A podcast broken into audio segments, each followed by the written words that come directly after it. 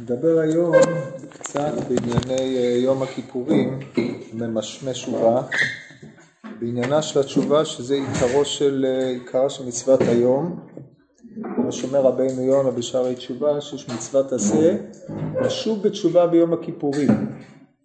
הרמב"ם בפרק ב' מהלכות תשובה כותב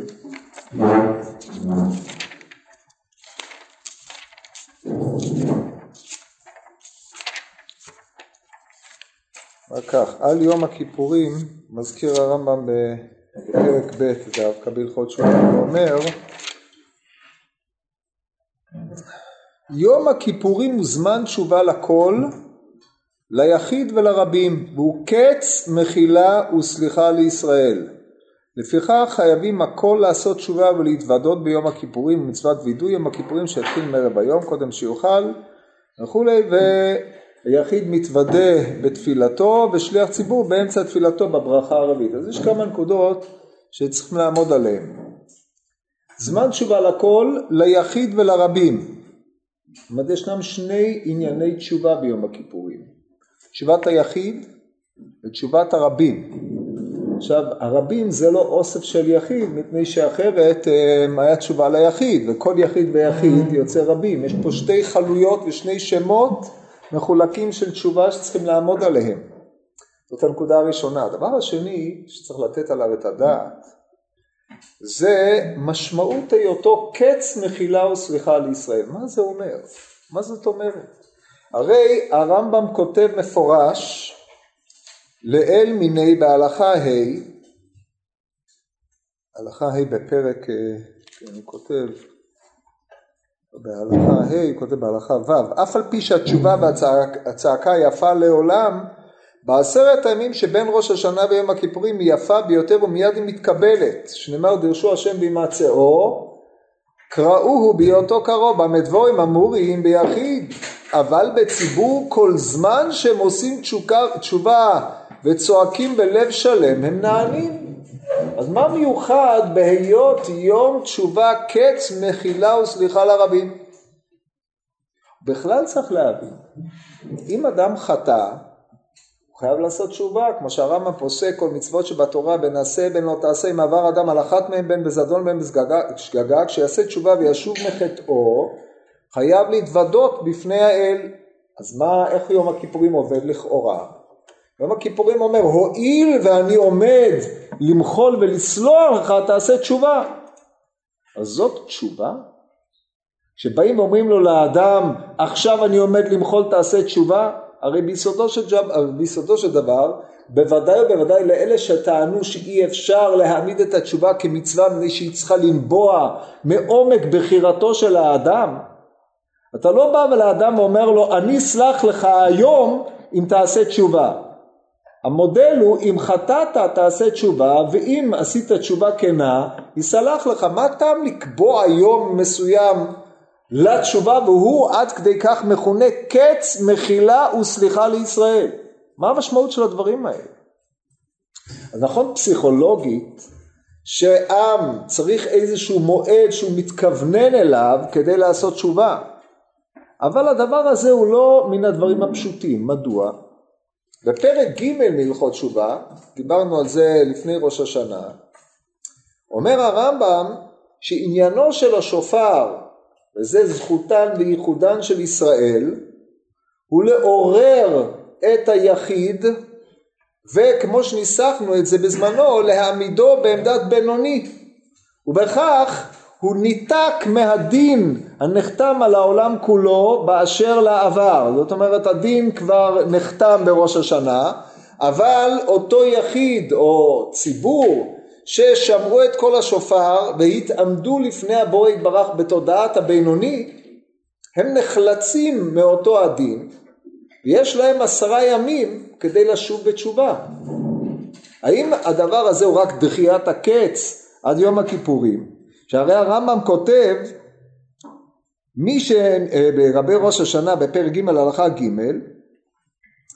אמ, כשם ששוקלים עוונות אדם וזכויותיו בשעת מיתתו כך בכל שנה ושנה שוקלים עוונות כל אחד מבאי עולם וזכויותיו ביום טוב של ראש השנה. מי שנמצא צדיק נחתם לחיים מי שנמצא רשע נחתם למיתה והבינונית תולים לו עד יום הכיפורים.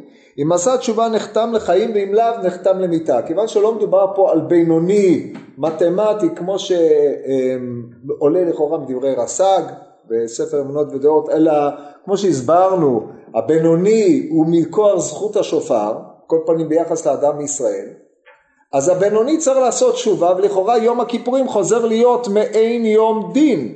אם עשה תשובה בעשרת הימים הללו נחתם לחיים אם לאו נחתם למיתה. אז במה הבינוניות שלו בא לידי ביטוי? שמא נאמר שאם הוא לא עשה תשובה יגלה מילתא למפרע דהבינוניותו לאו בתורת בינוני הוא הדבר הזה לא סביר. אלא בתורת בינוני כתוב שהוא נחתם למיתה. אשר על כן מפה אנחנו למדים שאם אכן כך הוא שהשופר בא לומר לאדם ישראל התעמד לפני הבורא יתברך כבינוני. עכשיו היום זה היום תחילת מעשיך זיכרון ליום ראשון. אז יש תשובה מסוימת ומיוחדת לבינוני. היא תשובת יום הכיפורים שבעשייתה הוא זוכה לחיים. זאת איננה תשובה על חטא של כל השנה כולה.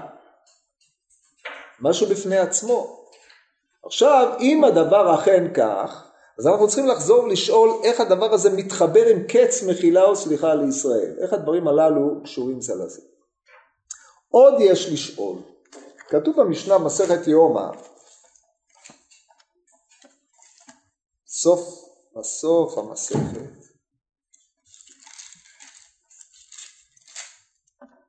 וזה הלשון. אנחנו יודעים שיש מחלוקת רב לזר, יש מחלוקת פה במשנה לגבי טיבה של כפרת יום הכיפורים. אמ, כי ביום הזה יכפר עליכם לטהר אתכם מכל חטאותיכם לפני השם תטהרו. יש לנו פה שני מושגים כפרה וטהרה. כי ביום הזה יכפר עליכם לטהר אתכם מכל חטאותיכם. ולכן חובתכם לפני השם תטהרו הוא מכפר עלינו לטהר ואנחנו מצווים להיטהר. מהי אותה טהרה בהקשר דנן? איך היא באה לידי ביטוי? ממשיכה המשנה ואומרת, זה, זה דרש רב לזר בן עזריה מכל חטאותיכם לפני השם תתארו עברות שבין אדם למקום יום הכיפורים מכפר עברות שבין אדם לחבר יום הכיפורים מכפר עד שירצה את חברו לפני השם תתארו זה על עברות שבין אדם למקום ואז מגיעה דרשתו המדהימה של רבי עקיבא אומר רבי עקיבא אשריכם ישראל, במה אשריכם? לפני מי אתם מטהרים ומי מטהר אתכם? לפני מי אתם מטהרים ומי מטהר אתכם? אביכם שבשמיים שנאמר וזרקתי עליכם מים טהורים וטהרתם ואומר מקווה ישראל השם, הרי יש לנו שני פסוקים בירמיהו, יש מקווה ישראל מושיע בעת צרה, למה תהיה כאורח ניתן כי איש לא יוכל להושיע, ויש מקווה ישראל השם, כן זה פרק י"ד פרק י"ז, מה פירוש מקווה ישראל השם?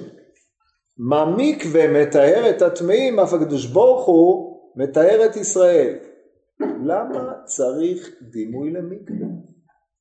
הרי הכתוב אומר כי ביום הזה יכפר עליכם לטהר אתכם. מה עכשיו נתחדש לנו שלא ידענו קודם? שכמו שמקווה מטהר את הטמאים, הקדוש ברוך הוא מטהר את ישראל, הרי זה שמטהר את ישראל כבר נאמר קודם לכן. דבר שני הוא, האם זה באמת כוונת הכתוב, מקווה ישראל השם? הרי פשוטו של מקרא, שהתקווה של עם ישראל היא השם יתברך. מקווה, מקווה ישראל מושיעו זה מי שעם ישראל מקווים לו, זה השם קיווינו לו, כן? זה מקווה ישראל.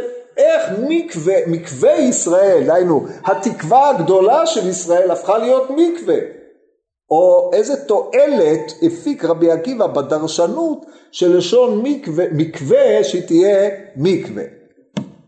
אלה הדברים שאנחנו צריכים uh, לעמוד על בירורם. אבל עכשיו, כדי uh, להיכנס לעניינם של, לעניין הדברים הללו, אז קודם כל נפתח בתשובתו של הבינוני. מה עניינו? אז כמו שאמרנו ראש השנה מאיר את האדם, אורו אורי ישני משנתכם, הקיצו נרדמים מתרדמתכם, חיפשו במעשיכם וחיזרו בתשובה וזכרו בוראכם. וכמו שאמרתי בדרשה שהייתי צריך לדרוש פה, שלגבי תשובת היחיד שאנחנו נתרכז בה, למעט אה, אילו עניינים שאנחנו נזדקק לתשובת הרבים, לגבי תשובת היחיד, ראש השנה כולל שני אלמנטים, האלמנט של המלאכה והאלמנט של הזיכרון, אלא שבאופן מדהים, אלמנט ההמלכה של היחיד הוא כמו שביאר הרמב"ם במורה בג' נ"ב, שהאדם צריך לראות את עצמו עומד בפני המלך תמיד, המלך זה השכל או המלך הגדול החופף עליו תמיד, הוא השפע שבינינו ובינו. זה ההשגחה המיוחדת, ההשגחה הפרטית שהקדוש ברוך הוא משגיח על האדם, שזה מהאמונות היותר יסודיות, עד כדי כך שרב צדוק, ספר הזיכרונות, העמיד את זה כאמונה יסודית, המצוות מציאות השם, אומר רב צדוק, טוב, כבר רב חיסדאי קרס ככה, אמר מייקה משמען, זו מצווה פשוטה, אומר העיקר הוא כמו הסמק, שהמצווה העיקרית היא ההשגחה הפרטית. ההשגחה הפרטית היא הקשר בינינו ובינו, זאת ההמלכה של האדם שהוא מושגח. כמו שאמרו בסליחות של היום, אצלכם לא אומרים את הסליחות של היום, טוב, בסליחות של היום, של, ה, של, או שהיום, מה, אתמול, אה, הסליחות של אתמול, סליחה, לא של היום, היום אמרו את אה, יום חמישי, הסליחות של יום שלישי, ש... או יום רביעי, לא כן, זה הסליחות של הריבה, רבי שמואל כנראה הריבה על התוספות, שהוא נסוב כל כולו תהילים קל"ב, אם אשק שמיים שמעת ויציע שאול עמך, אשכנה אחרי, כל הסליחה הזאת, הפזמון הזה, בנוי על יסוד ההשגחה הפרטית. וזה המלך הגדול החופף עלינו תמיד, וכמו שהרמב"ם אומר, באורחה נראו, כפי שאנחנו השגנו אותו, כך הוא משגיח עלינו מציץ. משגיח, וזה ההמלכה. המלאכה מדוברת פה על הבחינה של האור החוזר והאור הישר, דהיינו ההמלכה באה מצידנו אליו. מה זה זיכרונות? וזכרו בוראכם. חיפשו בתשובה וחיפשו במעשיכם וזכרו בוראכם. זכור בוראך בימי בכורותיך עד אשר לא יגיעו ימים. זכרו בוראכם זה שכל מעשיכם נעשים לפני השם יתברך. לא רק שהוא משגיח השגחה פרטית בכל המאורעות הבאים עליכם, הם באים מהשם יתברך ולא מקרה קרה או לא כדרך העולם כמנהגו נוהג, אלא המעשים, המעשה שאתה עושה, אתה עומד כל הזמן מול השם בחינת שיביתי השם לנגדי תמיד כי ימיני בא למות, זה יסוד זכרו בוראכם. כל מעשה שאתה עושה, אתה עושה אותו לפני השם, יש לך את מלוא האחריות על המעשה. אלה נקודות ההתעוררות של השופר, אין שם וידוי על חטא, אין שם, אנחנו לא אומרים אבינו מלכנו חטאנו לפניך, אנחנו בוודאי בוודאי לא אומרים אשמנו בגדנו, אין וידוי על חטא בראש השנה. יש את ההתעמדות מחדש, ההתחדשות, המתחדש, לא מתוודה. רק אחרי שהוא מתחדש, באים עשרת ימי תשובה, דרשו השם בהימצאו, קראוהו בהיותו קרוב. ופה אנחנו מגיעים לחלק הראשון של דברי רבי עקיבא, אשריכם ישראל לפני מי אתם מטהרים ומי מטהר אתכם? מאבי אביכם שבשמיים. מה פירוש לפני מי אתם מטהרים? לפני מי שמטהר אתכם. אז זה היה ולמימה, אשריכם ישראל, מי מטהר אתכם? מה מי, לפני מי אתם מטהרים? אתם מטהרים לפני מי שמטהר. אלא שיש סגולה מיוחדת בעם ישראל שיש להם זכות להיטהר לפני השם יתברך. כמו שיש לנו זכות מיוחדת בשופר בראש השנה להתעמד מחדש כבינוניים, או אפילו במצב היותר גרוע, אלא שוכחים את האמת באבלי הזמן, ושוגים כל שנתם בהבל בריק אשר לא יועיל ולא יציל, שזה מצב הרבה יותר חמור מהישן. זה הער, האדם הער, אבל ערות שוקקת, שכל עניין ההבלי העולם הזה שוגה בה תמיד, הוא עסוק, הוא פעיל, הוא לא עובד בצורה רדומה, בצורה אה, אה, של אוק מילתא חזקי, דהיינו פשוט מתנהג עולם כמנהגו, אלא הוא רודף, שוגה אבל בהבלי הזמן, הבלי הזמן, סגולת הזמן שהיא מזמנת, היא מחדשת לו כל הזמן דברים, כל יום הוא בסרט אחר, כל יום הוא באטרקציה אחרת, כמו אדם שהוא זקן בגיל צעיר, מפני שמרוב הרפתקאות דעתו עליי הוא, כן, הרי זה זקן השמיים, מי שלמד, אז כל, עוברים כל כך הרבה הרפתקאות עליו, כל יום זה הרפתקה חדשה, בגיל 30 הבן אדם הכיר את כל העולם על כל חוויותיו, הוא זקן, לא שצריך לקום בפניו, כן? זה אשמאי בלי זקן, אבל על כל פנים זה המצב של שוגה כל ימיו באבל וריק אשר לא יועיל ולא יציל, עומד אחרי זה לפני תהום פעורה, העולם הזה הוא ריק בשבילו. אז זה אומר, אה, אה, אשר לא יועיל, הביטו לנפשותיכם ויעזוב כל אחד מכם דרכו הרעה ומחשבתו אשר לא טובה. זאת אומרת, מחשבת העזיבה היא המחשבה של אותו אדם. אני רוצה לא להיות רדוף באבלי הזמן, או בלשון המהר"ל, מתפעל מן העולם, אלא אני רוצה לחדש דרך. עכשיו בשעה שאתה רוצה לחדש דרך, יעזוב כל אחד מכם דרכו רב ומחשבתו אשר לא טובה, אתה לא עוסק בתשובה, אתה עוסק בהחלטה לעזוב. שזה הנקודה הראשונית, לא חטאנו, אשמנו, כדי להגיד אשמנו, בגדנו, אתה צריך להסתכל אחורה ולהגיד אז אשמנו. אתה לא יכול להגיד אשמנו אם עוד לא עזבת, כן? כמו שהרמב"ם אומר, כל הטובל ושרץ, מי שלא גמר בליבו לעזוב, טובל ושרץ בידו. אז קודם כל אתה צריך לעזוב את השרץ ורק אחר כך באה הטבילה, הטבילה היא הווידוי. אז לכן ראש השנה זה לא זמן לווידוי, זה רק התחלה. אז או התעוררות לישן, לקחת אחריות על מעשיו, זכרו בהוראכם, אל תעשה את המצווה מפני שכולם עושים, שלא יגידו, שכן יגידו, כי ככה עשו, ככה אמרו לנו, מה שקרוי מצוות אנשים מלומדה, או לחילופין, נמאס לי לרדוף רוח, אני רוצה חיים בעלי משמעות, יעזוב רשע דרכו, שזה הבלי הזמן השוגים בהבלי הזמן, זה זמנו של ראש השנה. על זה בא, באו עשרת הימים, דרשו השם בהימצאו.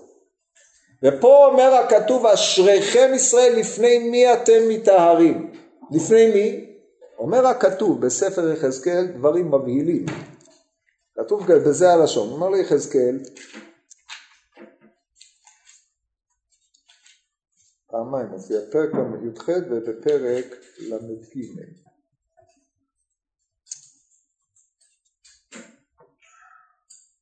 נמצא את זה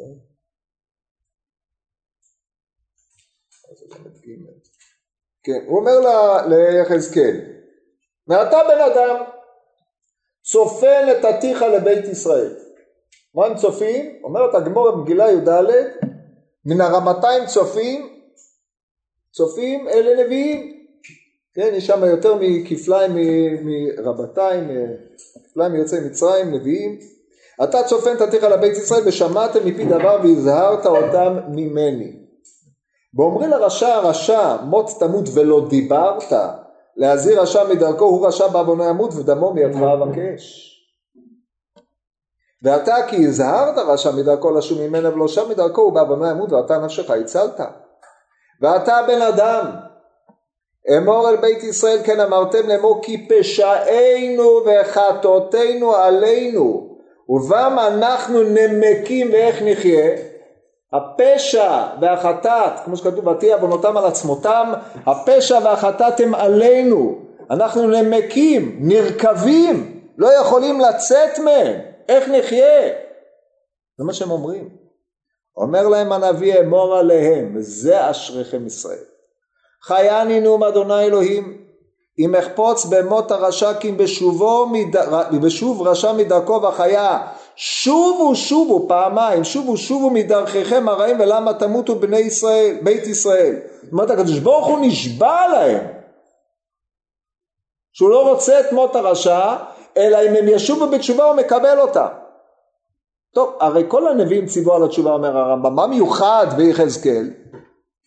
אומר הרמב"ם אומר, אומר הנביא פה אם אני לא אזהיר אותו, לא זו בלבד שאני כובש נבואתי, והכובש נבואתו חי מתעבדי שמיים, כמו שכתוב בסנהדין במשנה, בפ"ט, אלא יתרה מזאת, אני נושא בעוון שלו.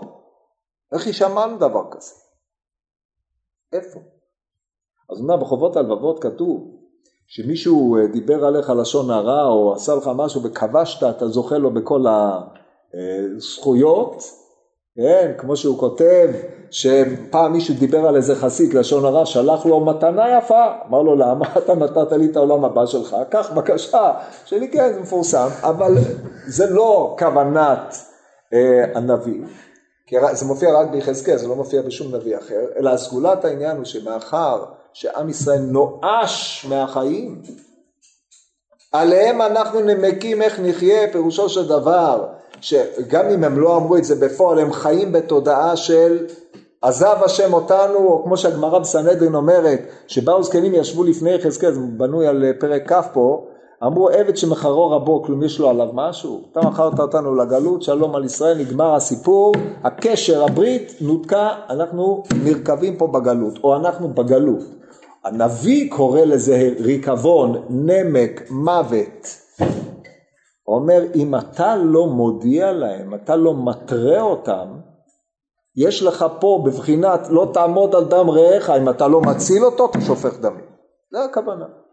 עד כדי כך הגיעו הדברים, זאת הבטחה של הקדוש ברוך הוא, מבטיח, שובו שובו בית ישראל. אין באף אומה דבר כזה, כך מופיע בתנחומה על הפרשה, אין דברים כאלה. רק לעם ישראל, אשריכם ישראל לפני מי אתם מטהרים. אבל מה, זה הטהרה לכלל ישראל.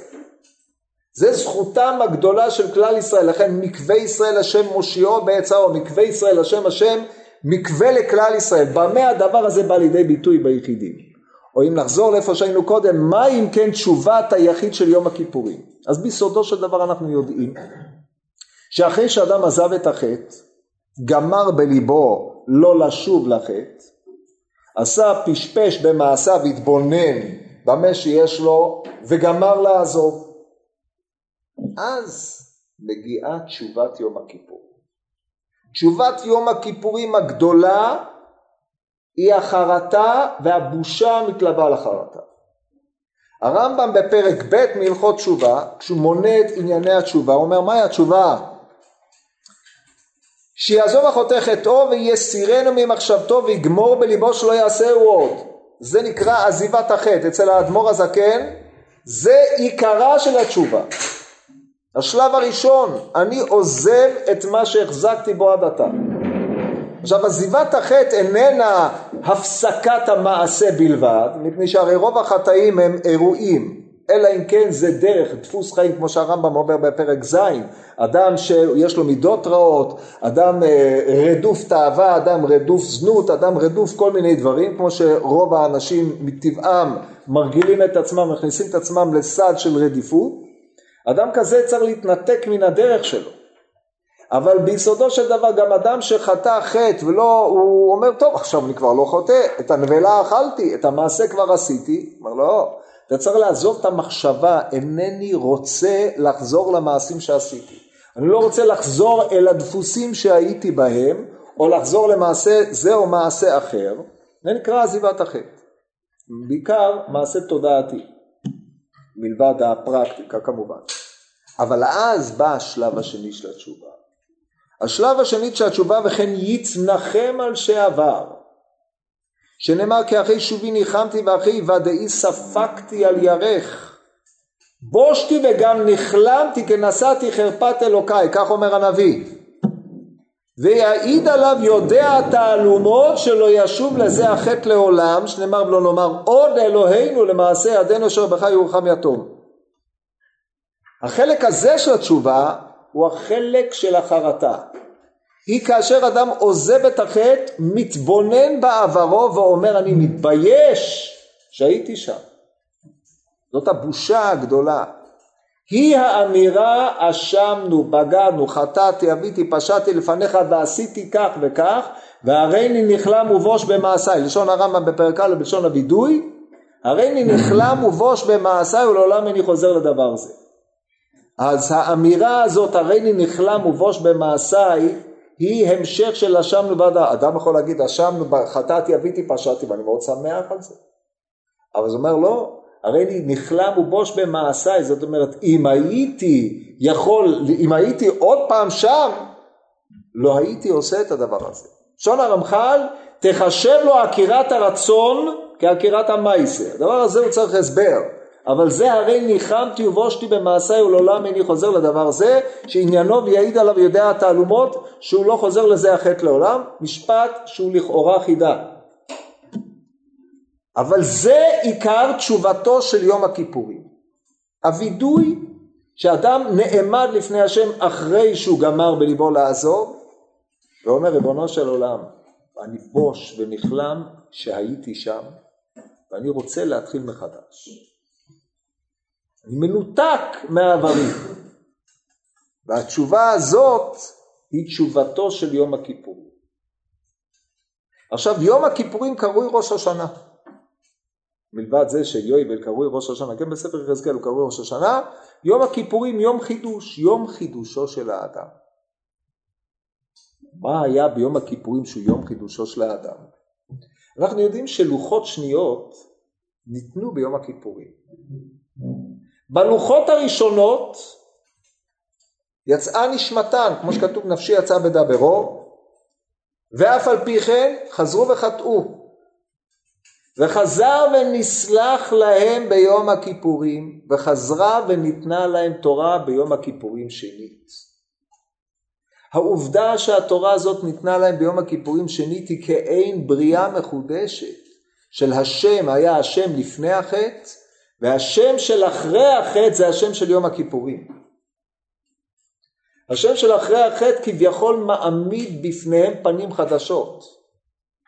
וזה צלחתי כדבריך, עם ישראל אה, לפי מה שהיה עמד בדין קשה עד שמשה אלמלא עמד בפרץ להשיב חמתו מהשחית העמדת, עמידת משה בפרץ והחזרת צלחתי כדבריך היא בעצם נתינה מחודשת של מתן תורה.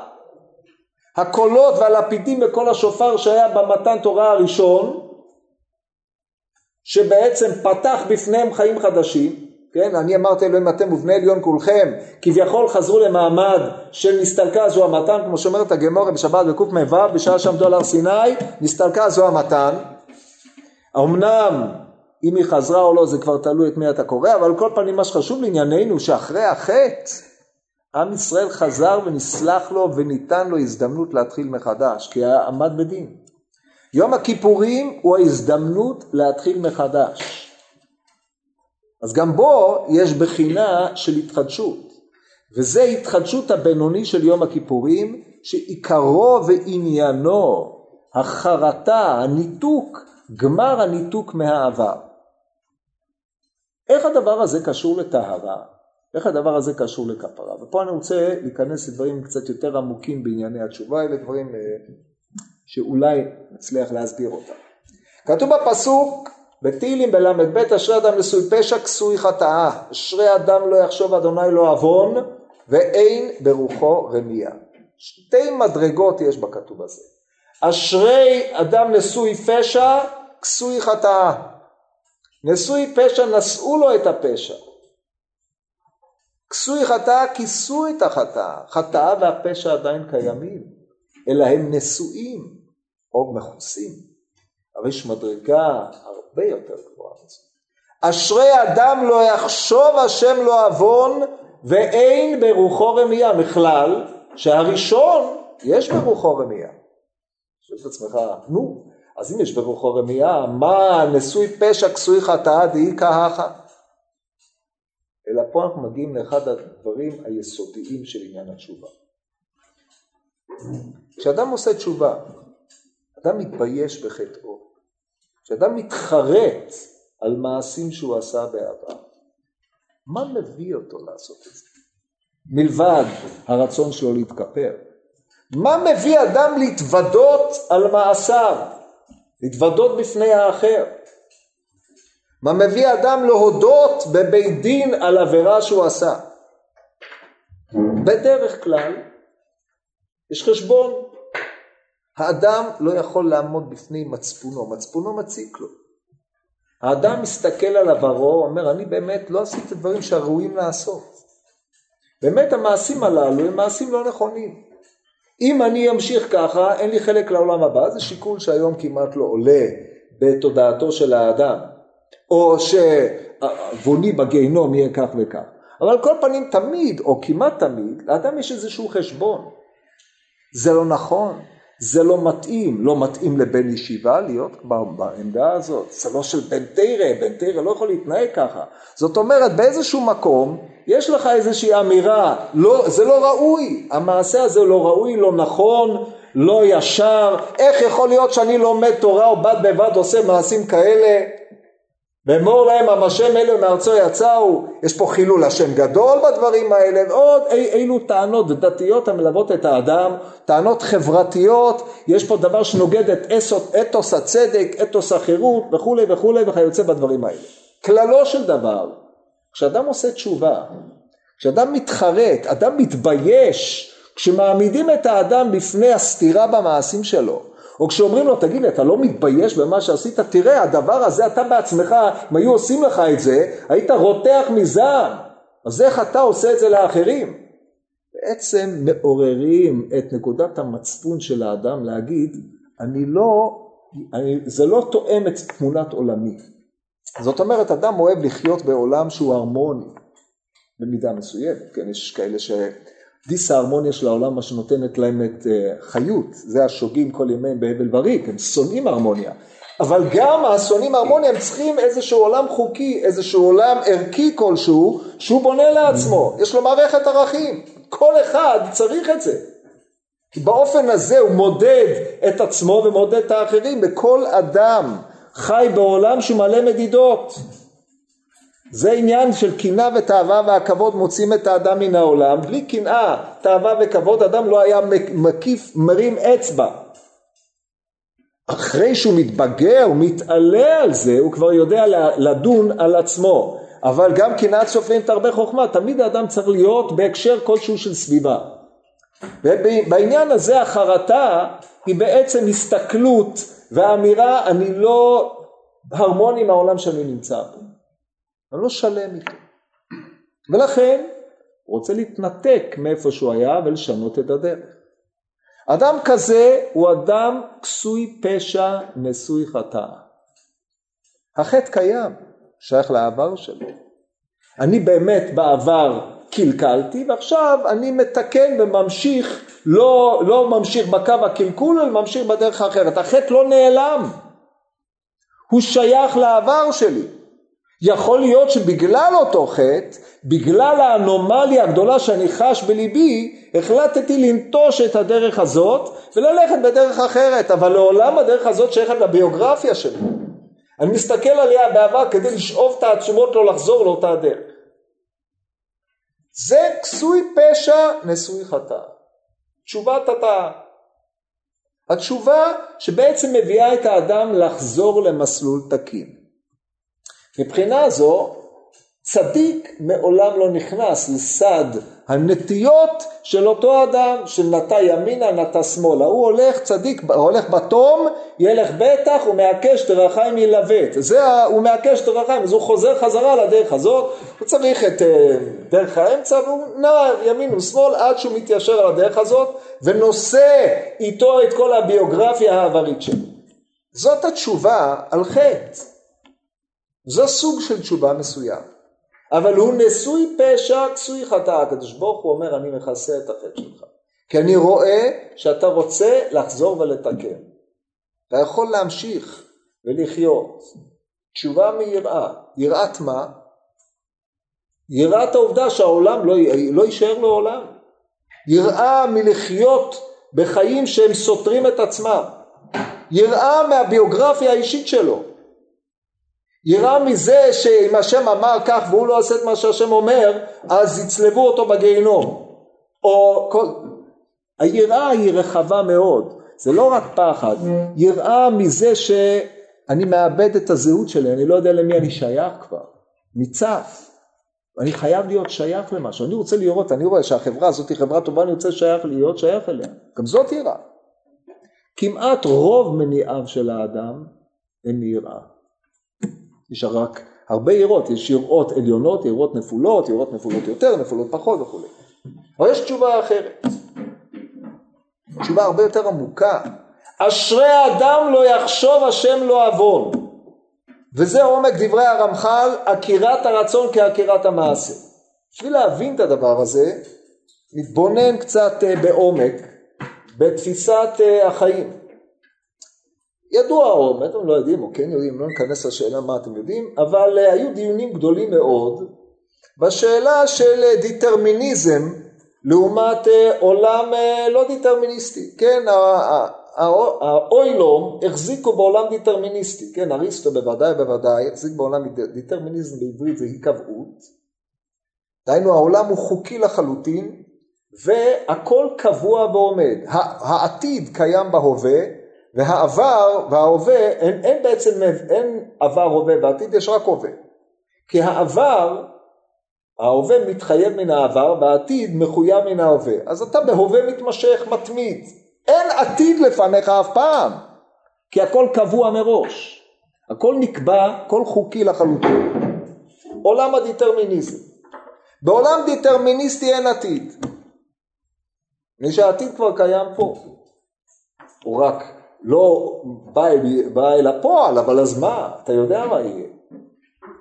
זה עולם הוביעי. לעומת זאת, העבר לא ניתק מפה. שהרי ההווה בנוי על העבר. אז אתה נמצא בעולם הובי, זה סוג אחד של עולם, העולם הדטרמיניסטי. אין, אין משמעות בעולם הזה למעשיו של האדם, הם נבלעים באינסוף. לא משנה העבר קבע את ההווה וההווה קובע את העתיד. אדם שנכנס לתוך איזושהי מערכת כלשהי, חי על פיה, רוב מעשיו צפויים, רוב מעשיו נבנים על מה שהיה ועל מה שיהיה. העולם זה המצב. אלא שלאדם ניתנת בחירה. הבחירה של האדם היא היכולת שלו להתנתק מתוך המערכת ולהחליט משהו אחר. זה לא לבחור אם לשתות קפה עם חלב סויה או עם חלב שקדים. או בלי כלום. זאת בחירה בהמית, כן? זה, זה עשבים לאכול. הבחירה היחידה שהיא בעלת משמעות היא בחירה בין טוב לרע. ראה נתתי לפניך היום את החיים ואת הטוב ואת המוות ואת הרע. אין כל בחירות אחרות הם או פה או, או בתוך הטוב או בתוך הרע. הם חלק מהניהול הבהמי של האדם. הבחירה היחידה, כמו שאומר הרמב"ם בה"א הלכות תשובה, היא בין טוב לרע. זה הכל, אין יותר בחירות. כשאדם נכנס לתוך איזשהו מסלול והוא פועל על פי המסלול כמו שבהשגת הרייבד על הרמב"ם בעניינים הללו אז הוא ממשיך במסלול הזה, כל הבחירות שלו הן בעצם לא בחירות כי הוא בחר במסלול ושם הוא מתנהל בתוך המסלול. כאשר הוא נכנס לעולם דמיוני וחי בתוך עולם הדמיוני וחי את עולם הדמיון שלו אז הבחירות שלו הן בתוך עולם הדמיון, אבל הוא בתוך העולם הזה, בתוך הבועה הזאת. כדי לבחור בחירה אמיתית, זה היכולת שלך להתנתק מהעולם שאתה נמצא בו ולהעמיד את עצמך בעולם אחר. זאת הבחירה וזאת הזכות הגדולה שניתנה לו לאדם. רק הקדוש ברוך הוא שאין העולם מתקיים במידת הדין, עמד ושיתף עמה מידת הרחמים. מידת הרחמים זה בריאת העתיד. דין הכל קבוע. מה שהיה הוא שיהיה מה שנעשה הוא שיעשה עם כל חדש תחת השמש. הכל קבוע, הכל צפוי. מידת הרחמים, רחמים אותיות רחם, אותיות מחר, אותיות רחם, מה שאותי להיוולד. אין מחר בלי בחירה. אבל אחרי שבחרת, אתה עוד פעם נכנס לאותו עולם של דין. אז ברגע שבחרתי ללכת ללמוד בישיבה, אני עושה את מה שעושים בישיבה. אז אני נכנס עוד פעם לאיזושהי מסגרת, גם כל בחירה מעמידה בפניך עוד פעם נתיב שאתה נמצא בתוכו, כן, זה מי שהבין את רמיזתי על השגת הרייבד בסוף פרקי מלכות תשובה יעיין שם, יבין מעט שמץ ממה שאמר הרייבד ואין כאן המקום להעריך. אבל גם אחרי הבחירה הזאת אני יכול לחזור עוד פעם ולבחור. אז מה שקורה זה אחרי שבחרתי בפעם הראשונה מסלול מסוים, זה הופך להיות הדין שלי. שיתוף מידת הרחמים זה שאני יכול עוד פעם לבחור. עכשיו מה הבחירה השנייה עושה? האם הבחירה השנייה היא כמו הבחירה הראשונה? ואז אנחנו יכולים לעשות סיגמה של כל הבחירות ולהעמיד, לקרוא עולם, עולם שבו אדם כל הזמן בוחר בחירות שהוא בעצם עולם ריק, כי עוד פעם הבחירה הזאת הפכה להיות עוד פעם חוקית, ואז בעצם אין בחירה. כן, טענה כזאת בפילוסופיה שלא ניכנס לפרט, מי שהבין את טענתי, זו טענה מאוד עמוקה, תבינו, שאדם הופך להיות, את הבחירות שלו הן הופכות להיות רוטינה, ואז אין שום בחירה. או שיש משמעות לבחירה השנייה. כיוון שאמרנו שהבחירות הן יכולות להיות רק שניים, או טוב או רע. הרי אם אדם בחר ברע, או בחר בדרך שמתברר שהיא בבחינת רשע דרכו ואיש אבן מחשבותיו, והוא הולך ומשתקע, אה, שוקע לתוך העולם הזה, הבחירה לצאת מן העולם הזה, מה משמעה? פה אנחנו מגיעים לנקודת החידוש. כיוון שהבחירה יכולה לנתק אותך מהעולם שבו היית ולהעמיד אותך, להעמיד אותך בעולם, האדם הוא העולם, בעולם החדש הזה שבחרת בו, שזה היסוד של הבינוני, שהוא בוחר להתחדש, הבחירה הבאה אחרי זה, אם בחרת ברע, הבחירה אחרי זה בוחרת, משמעות הבחירה הבאה מלבד זה שאתה הולך לעולם אחר, יש לה התייחסות לעולם שבחרת בחירה קודמת, לצורך הדגמת הדברים. אדם בחר בזה שהוא רוצה לראות את כל הסרטים, את כל הסדרות, את כל ההזיות האלה, וזה מה שמעניין אותו. הופך להיות אדם שזמנו החופשי משקיע בראיית סרטים. לא מפני שהוא רוצה לעמוד על חקר תולדות הקולנוע והתפתחות הרעיונות וכו' וכו' וכו', אלא מפני שהוא, בזה הוא חווה את העולם בלי ללכת לשום מקום. כן? בזה הוא נהיה זקן בגיל צעיר. זה מה שהוא רוצה. אחרי באיזשהו שלב הוא מרגיש ריקנות שאין מה, לת... אי אפשר להסביר, ואז הוא החליט שהוא מתחרט על עצם העובדה שהוא בחר בדברים האלה, נוטש אותם ועובר לעסוק בעולם העיון, לצורך העניין. אז עכשיו הוא היה בעולם כזה, בעולם הקולנוע, כעת הוא עובר לעולם העיון. הוא ממשיך בעולמות וכל זה הופך להיות חלק מהביוגרפיה של החיים שלו. בזה יש אולי עזיבה, אין שום חרטה. החרטה היא, חבל שלא עשיתי את זה קודם, בסדר. איפה, מה החרטה, איך החרטה הזאת עובדת כדי לנתק את זה מהביוגרפיה שלך. פה מגיעה עניינה של התשובה. החרטה היא לבחור שאני אינני רוצה שהדבר הזה יהיה קיים בכלל. איך? אבל זה, חי... זה שייך לביוגרפיה שלך. בילית בזה שנים, למדת קולנוע. היכולת של האדם לומר אינני רוצה בדבר הזה, שהיא עקירת הרצון תחשב לו כעקירת המעשה, זה רק מפני שהבחירה מחדשת את האדם. וזה סגולתו הגדולה, האדם יכול להתחדש. וברגע שאדם יכול להתחדש, כמו שהוא בוחר להיות במקום מסוים, הוא בוחר שאותו מקום שהוא היה בו, הוא איננו רוצה בו, הוא כאילו איננו. וכמו חרטה בנדר, אילו הייתי שם לא הייתי עושה את זה, זה לא קיים. הדבר הזה הוא רק בחסד אלוקי, הוא לא אצל בני אדם. כדי להבין את זה ביתר עומק, להתבונן באופן הבא.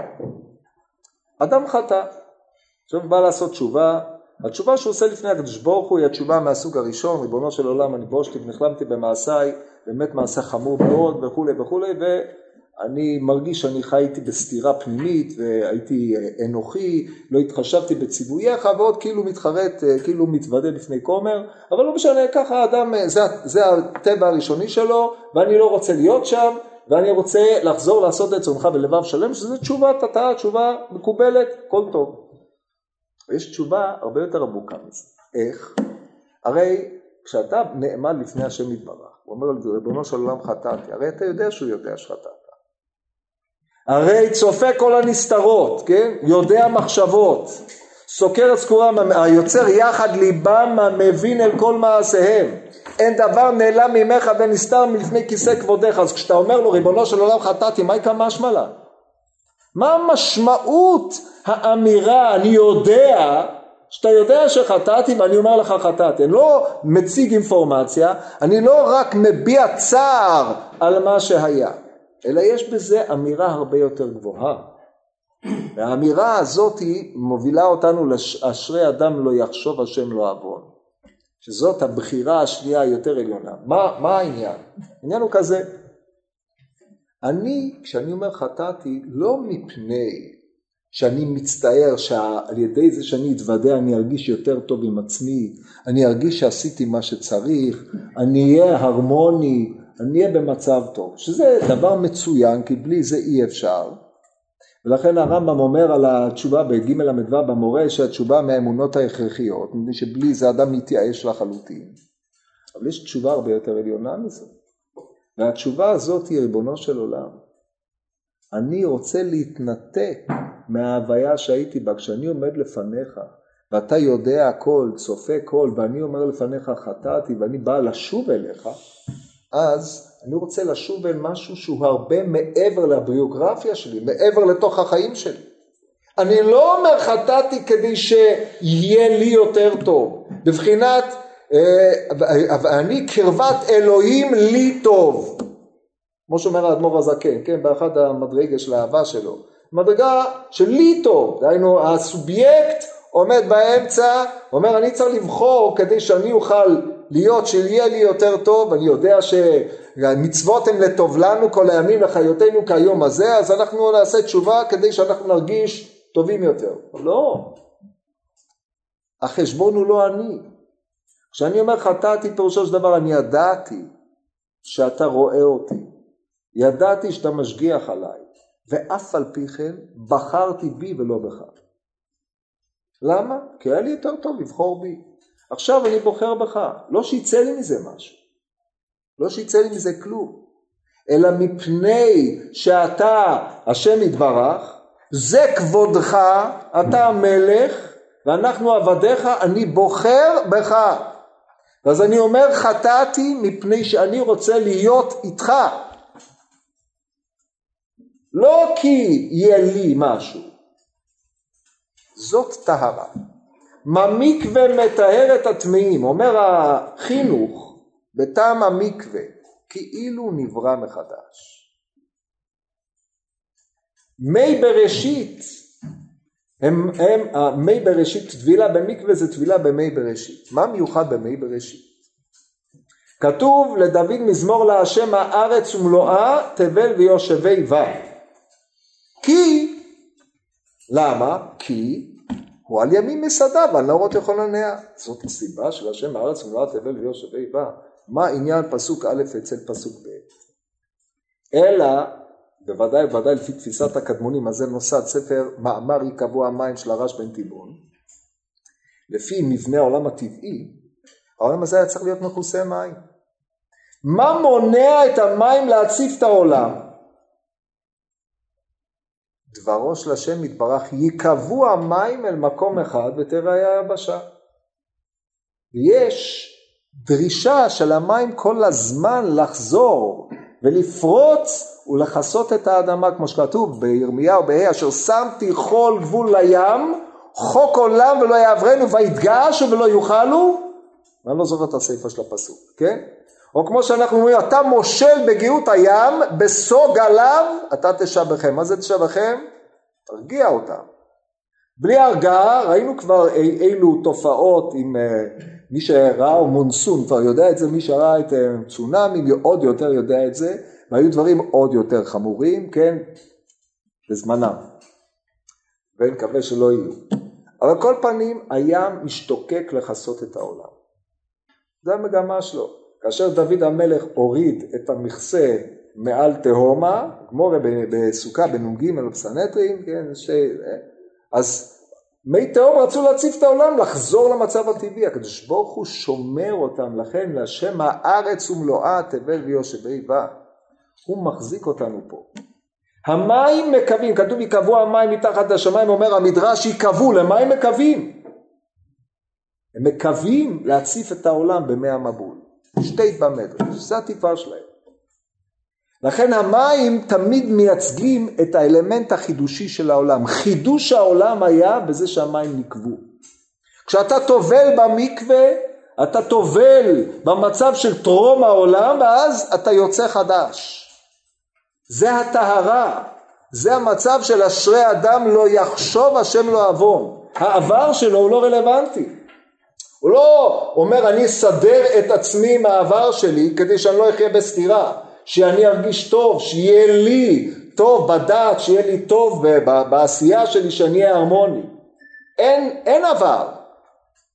כשאדם עומד לפני השם יתברך, אומר ריבונו של עולם, אתה יודע את העתיד, אתה יודע את העבר, אתה יודע מחשבותיי אז, אתה יודע מחשבותיי, כשאני עומד לפניך ואומר חטאתי לפניך, מלא בושה, אני מסלק את הפנים שהיו לי, מחדש פנים חדשות, כמו שכתוב אז פנים לגיהינום, בושת פנים לגן עדן, בושת פנים זה כיסוי פנים, אני מכסה את הפנים שהיו לי ומעמיד פנים חדשות, אז זה כתוב למה, בעבור תהיה יראתו על פניכם ובלתי תחתהו יראתו על פניכם זאת הבושה. זה לא בושה מעצמי, זה לא בושה מהערכים שאני טיפחתי לעצמי, זה לא בושה מהביוגרפיה שלי, או לא בושה ממה שיגידו, שזה הכי גרוע. זה בושה מזה שאני רוצה להיות אדם חדש. הפנים של האדם הם האדם.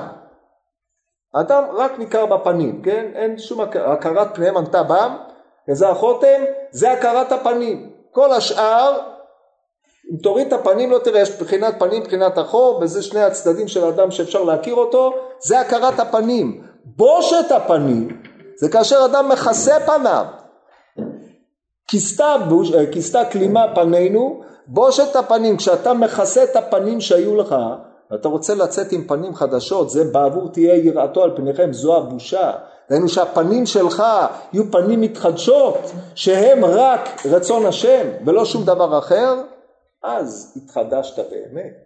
אז אמירת חטאתי מאפשרת לך ניתוק מהעבר, אבל לא ניתוק מהעבר והסתדרות עם העבר, אלא ניתוק והתחדשות לפני השם.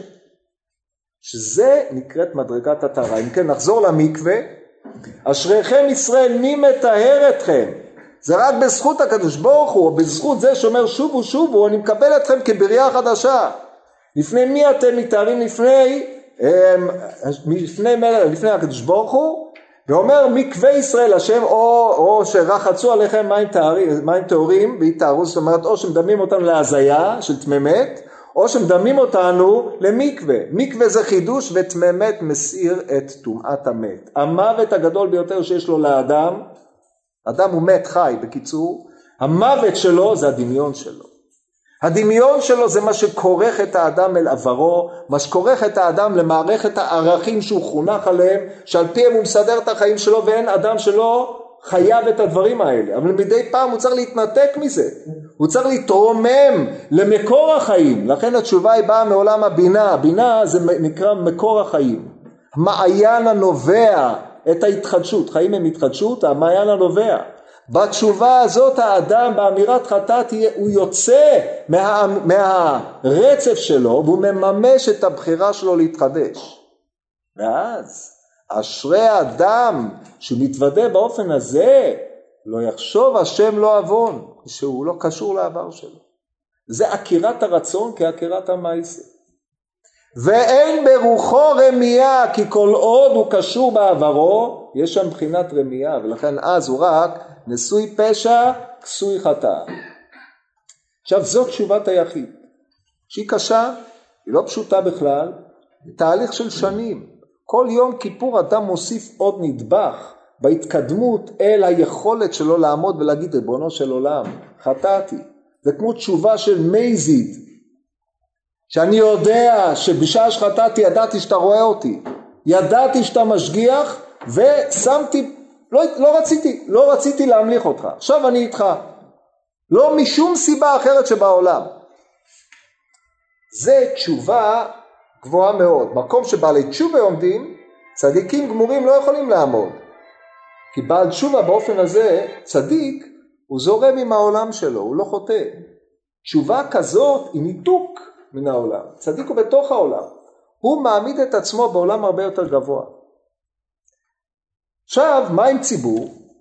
עם ישראל, סגולת הציבור, כידוע, בזמן שבית המקדש היה קיים, שסיר המשתלח היה מכפר על כל ישראל, מפני שעם ישראל מתחדש. עם ישראל כעם, אין לו אינטרסים. קבוצות יש להם אינטרסים. הציבור אין לו אינטרס. האינטרס היחיד של עם ישראל בכללו זה רצוננו לעשות רצונך. זה האינטרס, עם ישראל, כנסת ישראל נקראת על שם השם ולכן בכל יום הכיפורים כאשר עם ישראל בכללותו עומד בתפילה אז בוודאי מתכפרים לו כל עוונותיו, הכל מוסר והוא כולו טהור לפני השם. היחידים בהשתייכותם של עם ישראל מתכפרים, אבל ביחס ליחיד עצמו, כדי שהוא יזכה לאותה המלאכה, לאותו זכרו בוראכם, לתשובת היחיד של הבינונים שדיברנו, הוא צריך לעשות את התשובה הזאת, השם יזכנו לעשות תשובה שלמה ונראה בימינו.